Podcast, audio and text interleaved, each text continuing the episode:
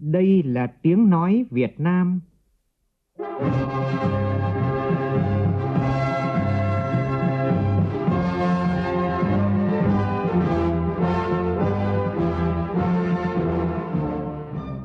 là tiếng nói Việt Nam, phát thanh từ Hà Nội, thủ đô nước Cộng hòa xã hội chủ nghĩa Việt Nam.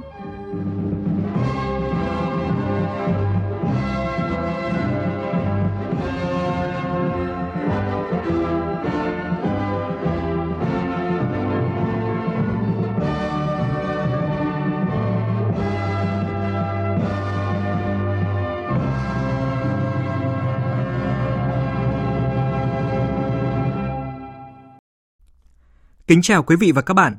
Mời quý vị và các bạn nghe chương trình Thời sự sáng của Đài Tiếng Nói Việt Nam. Hôm nay là thứ Tư, ngày 28 tháng 12, tức ngày mùng 6 tháng 12 năm nhâm dần.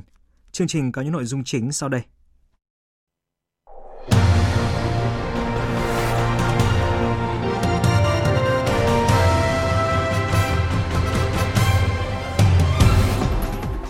Thủ tướng Chính phủ yêu cầu phải chấm dứt tình trạng tàu cá khai thác bất hợp pháp ở vùng biển nước ngoài trước ngày 31 tháng 3 năm 2023.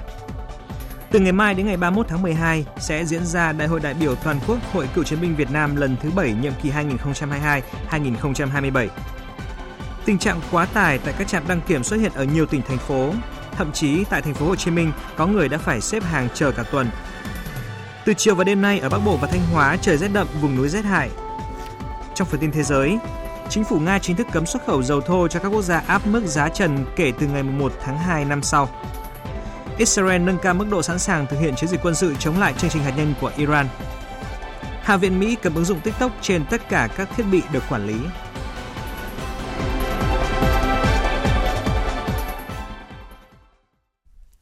Bây giờ là nội dung chi tiết. Văn phòng Chính phủ vừa ra thông báo kết luận của Thủ tướng Phạm Minh Chính tại hội nghị trực tuyến về chống khai thác hải sản bất hợp pháp không báo cáo và không theo quy định, gọi tắt là IUU. Trong kết luận, Thủ tướng yêu cầu Bộ Nông nghiệp và Phát triển Nông thôn, Cơ quan Thường trực Ban Chỉ đạo Quốc gia về IUU khẩn trương xây dựng kế hoạch hành động 180 ngày thực hiện chống khai thác IUU theo khuyến nghị của Ủy ban châu Âu đến tháng 5 năm 2023, trình Chính phủ hoặc Thủ tướng Chính phủ xem xét ban hành. Thủ tướng cũng yêu cầu Bộ Quốc phòng chỉ đạo lực lượng chức năng phối hợp với các ban bộ ngành có liên quan và các tỉnh thành phố trực thuộc trung ương ven biển ngăn chặn, chấm dứt tình trạng tàu cá khai thác bất hợp pháp ở vùng biển nước ngoài trước ngày 31 tháng 3 năm 2023. Tỉnh Bình Định hiện có gần 5.800 tàu cá khai thác thủy sản, trong đó gần 3.300 tàu đánh bắt xa bờ. Sản lượng khai thác thủy sản hàng năm hơn 264.000 tấn, riêng cá ngừ đại dương đạt hơn 10.000 tấn mỗi năm. Đây là ngành thế mạnh của tỉnh Bình Định, nhưng vẫn còn tình trạng tàu cá vi phạm vùng biển nước ngoài khiến việc gỡ thẻ vàng gặp nhiều khó khăn. Khắc phục tình trạng này, bên cạnh việc lắp đặt thiết bị giám sát hành trình tàu cá, tỉnh Bình Định còn áp dụng nhật ký khai thác và truy xuất nguồn gốc điện tử cho tàu cá, xây dựng cơ sở dữ liệu chung nghề cá để phân loại từng ngành nghề ngư trường khai thác. Qua đó quản lý tốt tàu cá, thuận lợi trong hoạt động cho các tàu cá. Phóng viên Thành Long tại miền Trung thông tin. Đến thời điểm này, tỉnh Bình Định là một trong số ít địa phương hoàn thành việc lắp đặt thiết bị giám sát hành trình trên 100% tàu cá dài hơn 15 mét. Ngư dân Phan Công Việt, một chủ tàu cá ở thành phố Quy Nhơn, tỉnh Bình Định cho biết, Hiện giờ là chữ tàu của tôi là dư giám sát hành trình rồi. Tôi tự mua, tôi tự bắt luôn. Tại vì cái giám sát hành trình đây á, tôi thấy là hay, tôi tự giác tôi bỏ tiền ra tôi mua. Ở nhà là tôi mới cài đặt trong điện thoại của tôi, bật ra tôi biết tàu của tôi ở vị trí nào, cái hành trình của tàu tôi chạy vòng như thế nào, ở bờ tôi vẫn biết, thấy nó hay thử tôi tự giác tôi mua. Sau khi hoàn thành lắp đặt thiết bị giám sát hành trình, tỉnh Bình Định tiếp tục hoàn thiện trạm bờ đặt tại chi cục thủy sản để thường xuyên theo dõi, giám sát hoạt động của tàu cá trên biển ra vào cảng. Hệ thống giám sát này được kết nối với phần mềm hệ thống giám sát tàu cá của Tổng cục Thủy sản và các chi cục thủy sản trong cả nước. Ngoài ra, có 1.800 tàu đánh bắt xa bờ được lắp đặt hệ thống giám sát gắn với liên lạc bằng điện thoại. Qua đó, giúp cơ quan chức năng giám sát tàu cá chống khai thác bất hợp pháp, hỗ trợ phòng chống thiên tai trên biển. Hiện nay, Sở Nông nghiệp và Phát triển nông thôn tỉnh Bình Định tiếp tục ứng dụng nhật ký khai thác và truy xuất nguồn gốc điện tử.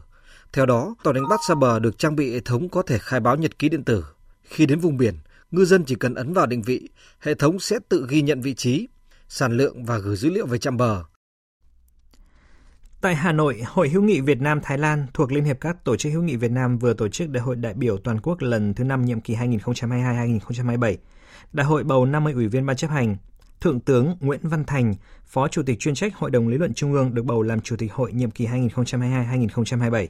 Phát biểu tại đại hội, trưởng ban đối ngoại Trung ương Lê Hoài Trung đánh giá cao các hoạt động của hội thời gian qua, đồng thời nhấn mạnh hội cần đẩy mạnh hơn nữa các hoạt động đối ngoại nhân dân, từ đó góp phần tăng cường khối đại đoàn kết toàn dân tộc và sự đồng thuận trong xã hội, bảo vệ lợi ích quốc gia dân tộc, góp phần phát triển kinh tế xã hội, thúc đẩy công tác người Việt Nam ở nước ngoài, đóng góp vào công tác đối ngoại nói chung, công tác đối ngoại nhân dân nói riêng.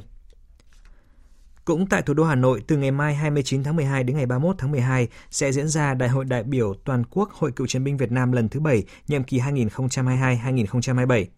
Đây là sự kiện chính trị quan trọng trong đời sống chính trị xã hội của cựu chiến binh, cựu quân nhân và nhân dân cả nước, qua đó tiếp tục khẳng định vị trí, vai trò và những đóng góp to lớn của Hội Cựu chiến binh Việt Nam trong sự nghiệp xây dựng bảo vệ Tổ quốc.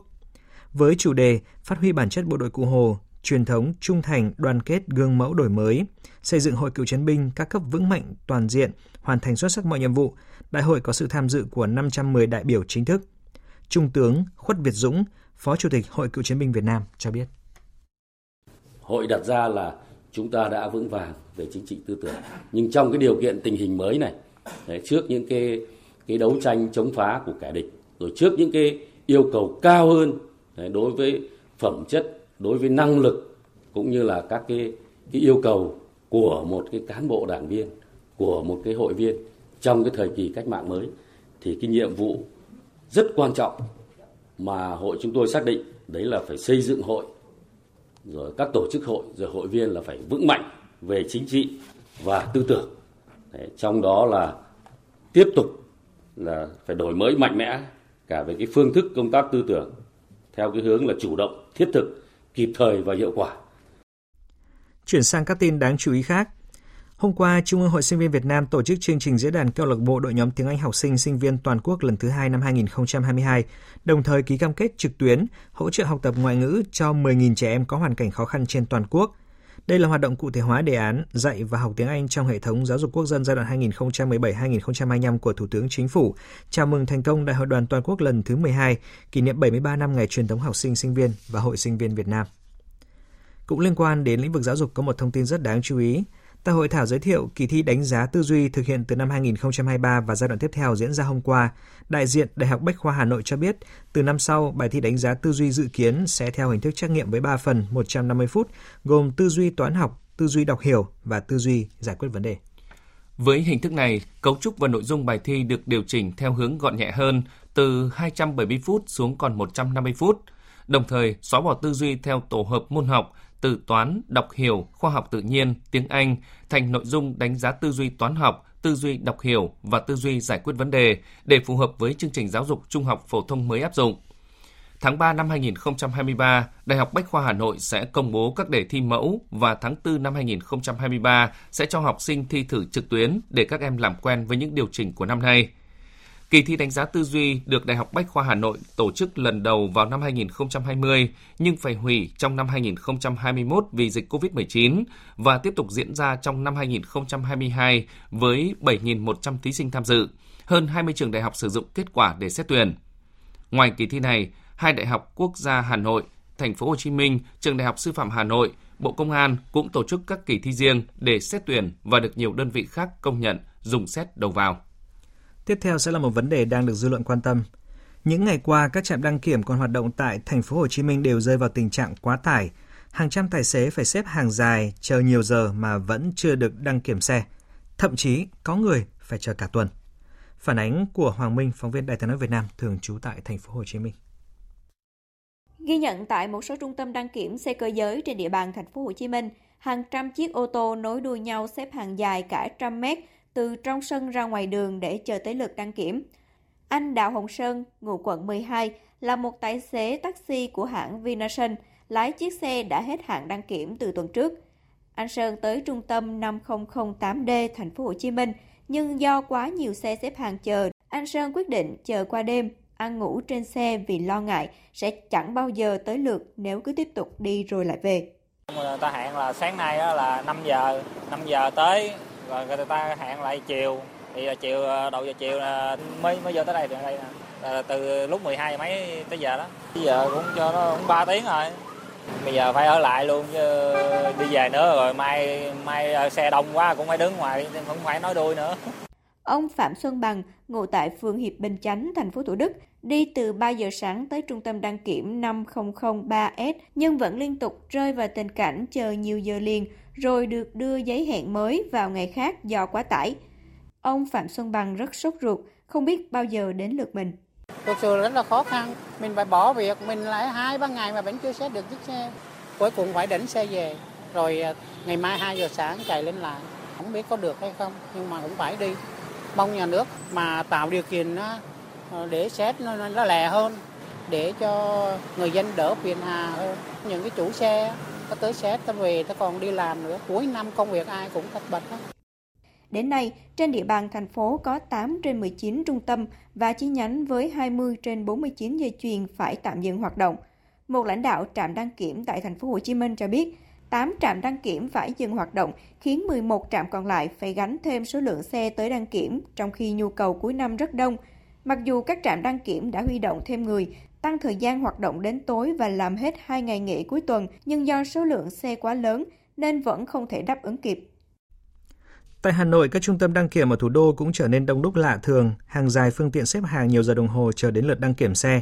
Việc phương tiện đến đăng kiểm đông hơn ngày thường một phần là do hiệu ứng từ việc nhiều trung tâm đăng kiểm trong thành phố Hồ Chí Minh bị đình chỉ. Nhiều chủ phương tiện lo ngại khó khăn đăng kiểm nên đưa xe đến trước hạn. Ngoài ra do tháng 1 năm 2023 có nhiều ngày nghỉ Tết, người dân lo ngại sẽ đông nên là đưa xe đi đăng kiểm trước hạn.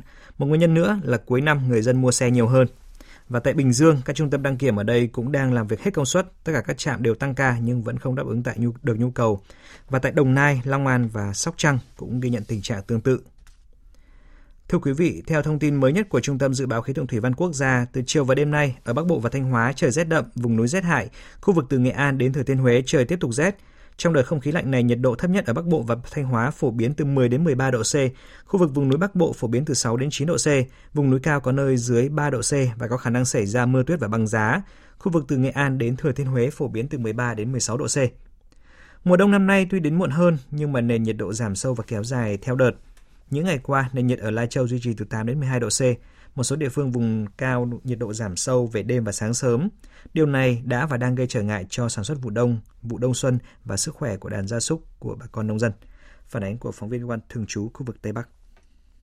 Chỉ sau 10 ngày xuống giống, đợt rét đậm kéo dài những ngày qua khiến một số lũng mạ của bà con bản Co Phày, xã Mường Cang, huyện Than Uyên, tỉnh Lai Châu héo đầu lá. Điều này khiến người nông dân trên địa bàn khá lo lắng khi nhiệt độ trên địa bàn tiếp tục giảm và kéo dài. Ông Nùng Văn Thin, bản Co Phày cho biết. Vụ đông à, 2022 này chúng tôi cũng xuống mạ rồi. Thì à, lúc mà trời nắng chúng tôi cũng bảo anh em bà con lấy à, hai lò phủ ấy cho ra xong rồi tối thì phủ vào. Thì lúc nào mà trời lạnh thì phủ kín đi. Cầu mong trời mưa thuận gió hòa để cho nó không có cái rét đậm rét hại thì nhân dân bà con làm ăn nó thuận lợi hơn. Cũng như nhiều địa phương trên địa bàn huyện Than Uyên, xã Mường Kim đang là một trong những địa phương tiên phong chuyển đổi cơ cấu cây trồng vụ đông và vụ lúa đông xuân. Ông Lê Thái Sơn, Phó Chủ tịch Ủy ban nhân dân xã Mường Kim, huyện Than Uyên cho biết, ngay khi bước vào đầu vụ sản xuất, xã quán triệt các bản đôn đốc bà con sản xuất đúng khung, lịch thời vụ, đảm bảo quy trình kỹ thuật. Trực tiếp lãnh đạo xã, các đoàn thể đồng hành với nông hộ trong quá trình chăm sóc, phòng chống rét cho cây trồng thông qua nhóm tin nhắn Zalo, kiểm tra, giám sát trực tiếp tại chân ruộng.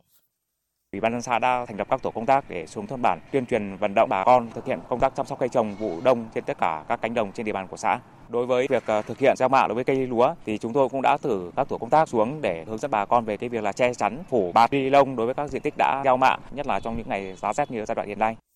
Để hạn chế thấp nhất thiệt hại do rét đậm rét hại, đến nay, Ủy ban nhân dân huyện Than Uyên đã ban hành công văn chỉ đạo triển khai các biện pháp phòng chống đói, rét cho cây trồng vật nuôi, thủy sản và chỉ đạo sản xuất vụ đông xuân năm 2022-2023.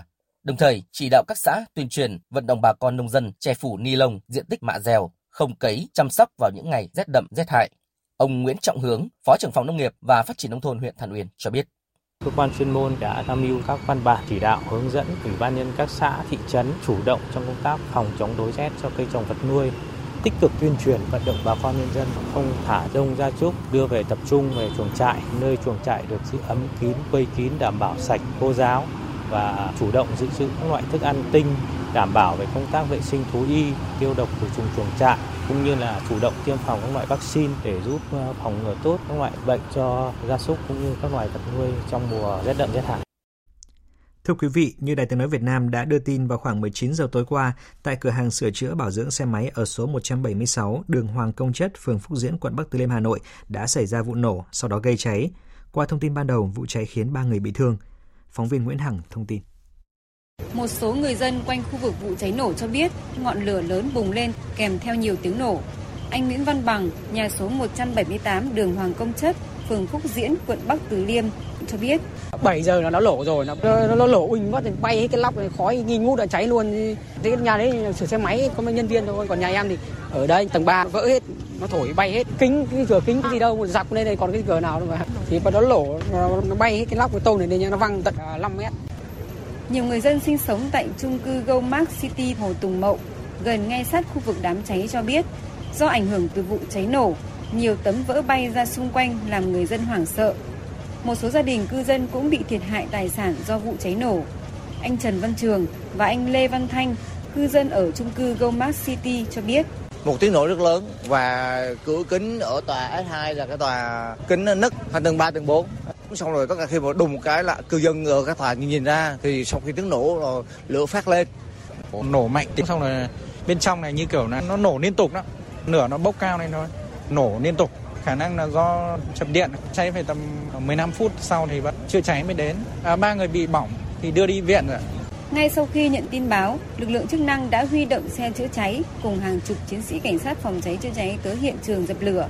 Đến khoảng 20 giờ thì đám cháy đã được dập tắt. Hiện trường vụ cháy đang được lực lượng chức năng phong tỏa, điều tra làm rõ nguyên nhân.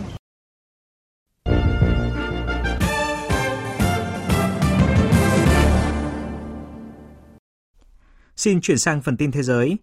Tổng thống Nga Vladimir Putin hôm qua đã ký xác lệnh về các biện pháp đáp trả đối với trần giá dầu do phương Tây áp đặt. Theo đó, việc cấm xuất khẩu dầu thô đến các quốc gia áp trần dầu đối với dầu của Nga sẽ có hiệu lực từ ngày 1 tháng 2 năm 2023 và có giá trị đến ngày 1 tháng 7 năm 2023. Anh Tú, phóng viên Đài tiếng nói Việt Nam thường trú tại Liên bang Nga, đưa tin. Theo tài liệu được công bố, quyết định được đưa ra liên quan đến các hành động không thân thiện của Mỹ và các quốc gia đã tham gia cùng họ để bảo vệ lợi ích quốc gia. Chính phủ Liên bang Nga được giao xác định thủ tục giám sát việc thực hiện xác lệnh. Việc giám sát sẽ do Bộ Năng lượng thực hiện. Sắc lệnh có hiệu lực từ ngày 1 tháng 2 và có giá trị đến ngày 1 tháng 7 năm 2023. Đồng thời, lệnh cấm cung cấp dầu sẽ có hiệu lực ngay lập tức và nội các sẽ xác định ngày đối với các sản phẩm dầu, nhưng ngày này không thể sớm hơn mùng 1 tháng 2 năm 2023. Phó Thủ tướng Nga Alexander Novak cho biết, trong những điều kiện này, Nga sẵn sàng giảm sản lượng khai thác, có thể là từ 5 đến 7% vào đầu năm 2023, tức khoảng 500.000 đến 700.000 thùng một ngày. Theo nhà phân tích hàng đầu tại Quỹ an ninh năng lượng quốc gia của Nga, Igor Yuskov, việc giảm sản xuất và xuất khẩu dầu sẽ không dẫn đến thiệt hại đáng kể cho Nga, vì tất cả khối lượng dầu giảm có thể cung cấp cho Trung Quốc. Đồng thời, việc sụt giảm xuất khẩu dầu từ Nga trong thời gian tới có thể dẫn đến tình trạng thiếu hụt dầu toàn cầu trầm trọng hơn. Do đó, giá năng lượng, bao gồm cả giá năng lượng của Nga, có thể tăng đáng kể. Nhà kinh tế học và giám đốc truyền thông tại Bit River Andrei Laboda cũng cho rằng Liên minh châu Âu không có thời gian để thoát ra khỏi cuộc khủng hoảng năng lượng và việc áp trần giá dầu cũng như phản ứng của Nga có thể đẩy EU vào suy thoái. Bộ trưởng quân đội Pháp ông Sébastien Lecornu hôm nay sẽ tới thủ đô Kiev của Ukraine trong động thái nhằm khẳng định sự ủng hộ của Pháp đối với Ukraine. Trong đó, nhiều khả năng sẽ đề cập đến vấn đề cung cấp thêm vũ khí.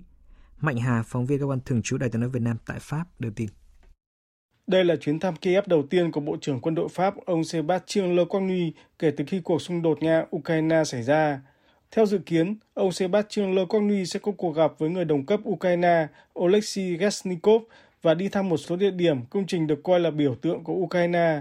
Giới phân tích cho rằng, thông qua chuyến thăm của người đứng đầu các lực lượng vũ trang, Pháp muốn tái khẳng định sự ủng hộ đối với Ukraine, cũng như để có đánh giá cụ thể và diễn biến trên thực địa trước khi xem xét khả năng cung cấp thêm vũ khí cho quân đội nước này.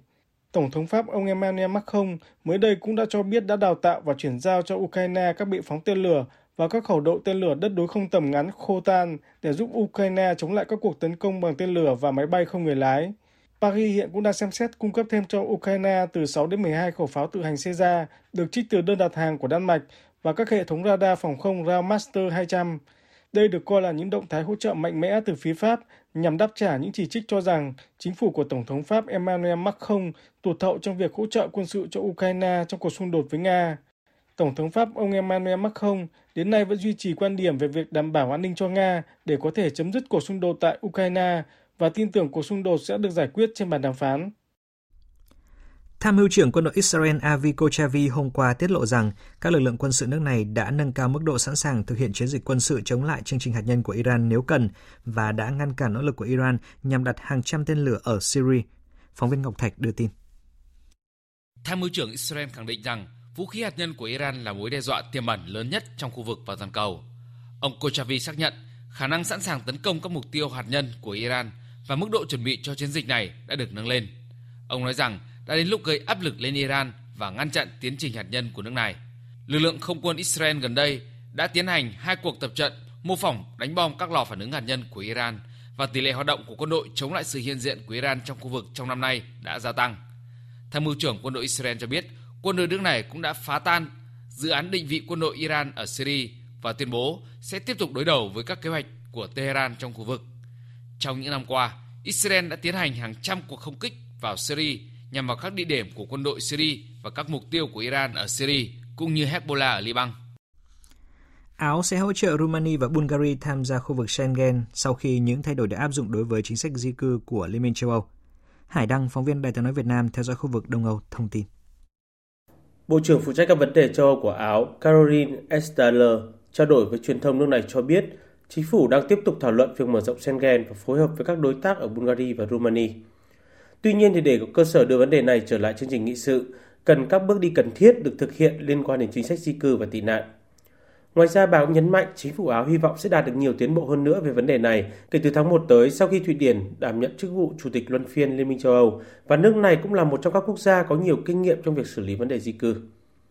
Theo bà Estaller, quyết định liên quan đến sự phát triển của khu vực Schengen sẽ không bị trì hoãn cho đến khi toàn bộ các cải cách tị nạn ở cấp độ EU được thông qua và quá trình này sẽ mất thời gian.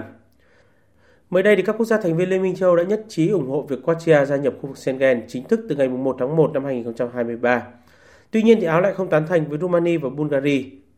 Bất chấp việc quyết định của Áo bị chỉ trích, Thủ tướng Áo Kanye Hammer hồi đầu tháng này cho rằng ông ủng hộ quyết định của Áo. Mặc dù cả hai quốc gia Ban Căng đã đáp ứng được các yêu cầu cần thiết để trở thành một phần của khu vực Schengen, nhưng quá trình này vẫn chưa được hoàn tất.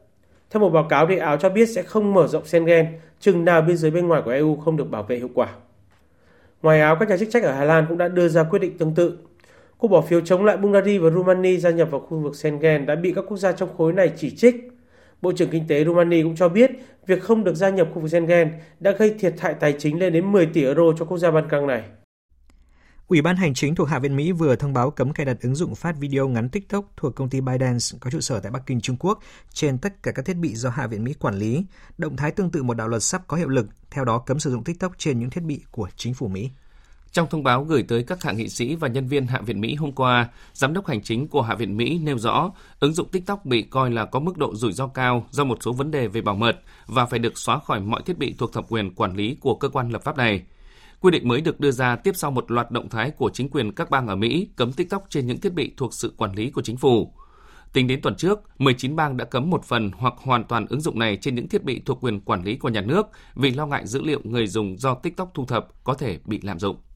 Và tiếp ngay sau đây chúng tôi xin chuyển đến quý vị những thông tin thể thao.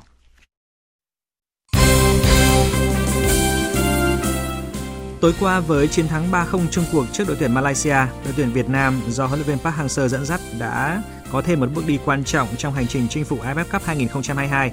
Trong khi đó, đội tuyển Lào không thể tạo nên bất ngờ khi để thua 0-2 trước Singapore ở vòng loại của AFF Cup 2022. Đội tuyển Lào đã chính thức trở thành đội bóng đầu tiên của bảng B phải nói lời chia tay với giải đấu. Singapore chính là đối thủ tiếp theo của đội tuyển Việt Nam và hai đội sẽ đối đầu với nhau trên sân Jalan Besa vào ngày 30 tháng 12 tới đây. Liên quan đến giải Ngoại hạng Anh, trận đấu giữa Chelsea và Bournemouth ở vòng 17 của giải đấu diễn ra đêm qua đã kết thúc với chiến thắng nhẹ nhàng 2-0 dành cho các cầu thủ chủ nhà. Trong đó thì tiền vệ Kai Havertz tỏa sáng khi mà ghi dấu ấn trong cả hai bàn thắng của Chelsea. Ở trận đấu diễn ra cùng giờ thì Manchester United có chiến thắng dễ dàng 3-0 trước Nottingham. Chiến thắng giúp cho thầy trò huấn luyện viên Erik ten Hag củng cố vị trí thứ 5 trên bảng xếp hạng, chỉ còn kém Tottenham phía trên đúng một điểm và chơi ít hơn một trận. Dự báo thời tiết Phía Tây Bắc Bộ có mưa, mưa rào và có nơi có rông, gió nhẹ, trời rét đậm, có nơi rét hại, nhiệt độ từ 9 đến 18 độ, có nơi dưới 5 độ. Phía Đông Bắc Bộ và Thanh Hóa có mưa, mưa rào và có nơi có rông, gió Đông Bắc cấp 3, vùng ven biển cấp 4, cấp 5, giật cấp 6, trời rét đậm, vùng núi có nơi rét hại, nhiệt độ từ 10 đến 19 độ, có nơi dưới 3 độ. Khu vực từ Nghệ An đến Thừa Thiên Huế có mưa, mưa rào rải rác và có nơi có rông. Riêng khu vực từ Hà Tĩnh đến Thừa Thiên Huế, từ chiều và đêm có mưa vừa, mưa to, có nơi mưa rất to và rông, gió Bắc đến Tây Bắc cấp 3, vùng ven biển cấp 4, cấp 5, giật cấp 6. Trời rét, riêng khu vực Thanh Hóa trời rét đậm. Nhiệt độ từ 13 đến 22 độ. Khu vực từ Đà Nẵng đến Bình Thuận, phía Bắc có mưa, mưa rào rải rác, đêm có mưa vừa, mưa to, có nơi mưa rất to và rông. Phía Nam ngày nắng, đêm có mưa rào và rông vài nơi, gió Đông Bắc cấp 2, cấp 3, phía Bắc đêm trời lạnh, nhiệt độ từ 19 đến 29 độ. Tây Nguyên và Nam Bộ, ngày nắng, đêm không mưa, gió Đông Bắc đến Đông cấp 2, cấp 3, đêm trời rét, nhiệt độ từ 14 đến 31 độ. Khu vực Hà Nội có mưa, gió Đông Bắc cấp 2, cấp 3, trời rét đậm, nhiệt độ từ 11 đến 18 độ. Dự báo thời tiết biển, Bắc và Nam Vịnh Bắc Bộ có mưa vài nơi, tầm nhìn xa trên 10 km, gió Đông Bắc mạnh dần lên cấp 6, giật cấp 7, cấp 8, biển động. Vùng biển từ Quảng Trị đến Quảng Ngãi có mưa rào vài nơi, tầm nhìn xa trên 10 km, gió Đông Bắc cấp 4, cấp 5. Từ chiều và đêm gió mạnh dần lên cấp 6, giật cấp 7, cấp 8, biển động. Vùng biển từ Bình Định đến Ninh Thuận, khu vực giữa và Nam Biển Đông và khu vực quần đảo Trường Sa thuộc tỉnh Khánh Hòa có mưa rào vài nơi, tầm nhìn xa trên 10 km, gió Đông Bắc cấp 5, có lúc cấp 6, giật cấp 7, biển động. Vùng biển từ Bình Thuận đến Cà Mau có mưa rào và rông vài nơi, tầm nhìn xa trên 10 km, gió Đông Bắc cấp 5, từ chiều tối và đêm gió mạnh dần lên cấp 6, giật cấp 7, cấp 8, biển động. Vùng biển từ Cà Mau đến Kiên Giang và Vịnh Thái Lan có mưa rào và rông vài nơi, tầm nhìn xa trên 10 km, gió Đông Bắc cấp 3, cấp 4. Khu vực Bắc Biển Đông có mưa rào vài nơi, tầm nhìn xa trên 10 km, gió Đông Bắc cấp 6, riêng vùng biển phía Đông Bắc có lúc cấp 7, giật cấp 8, cấp 9, biển động mạnh. Khu vực quần đảo Hoàng Sa thuộc thành phố Đà Nẵng có mưa rào vài nơi, tầm nhìn xa trên 10 km, gió Đông Bắc cấp 6, giật cấp 7, cấp 8, biển động. Vừa rồi là những thông tin thời tiết, bây giờ chúng tôi tóm lược những tin chính đã phát trong chương trình. Thủ tướng Chính phủ yêu cầu Bộ Quốc phòng chỉ đạo lực lượng chức năng phối hợp với các ban bộ ngành có liên quan và các tỉnh thành phố trực thuộc trung ương ven biển ngăn chặn chấm dứt tình trạng tàu cá khai thác bất hợp pháp ở vùng biển nước ngoài trước ngày 31 tháng 3 năm sau. Tham mưu trưởng quân đội Israel Avi Kochavi tiết lộ rằng các lực lượng quân sự nước này đã nâng cao mức độ sẵn sàng thực hiện chiến dịch quân sự chống lại chương trình hạt nhân của Iran nếu cần. Thời lượng dành cho chương trình thời sự sáng nay đến đây đã hết. Chương trình do biên tập viên Hoàng Ân biên soạn với sự tham gia của phát thanh viên Mạnh Cường, kỹ thuật viên Nguyễn Mến, chịu trách nhiệm nội dung Lê Hằng. Xin kính chào tạm biệt và hẹn gặp lại quý vị trong những chương trình sau.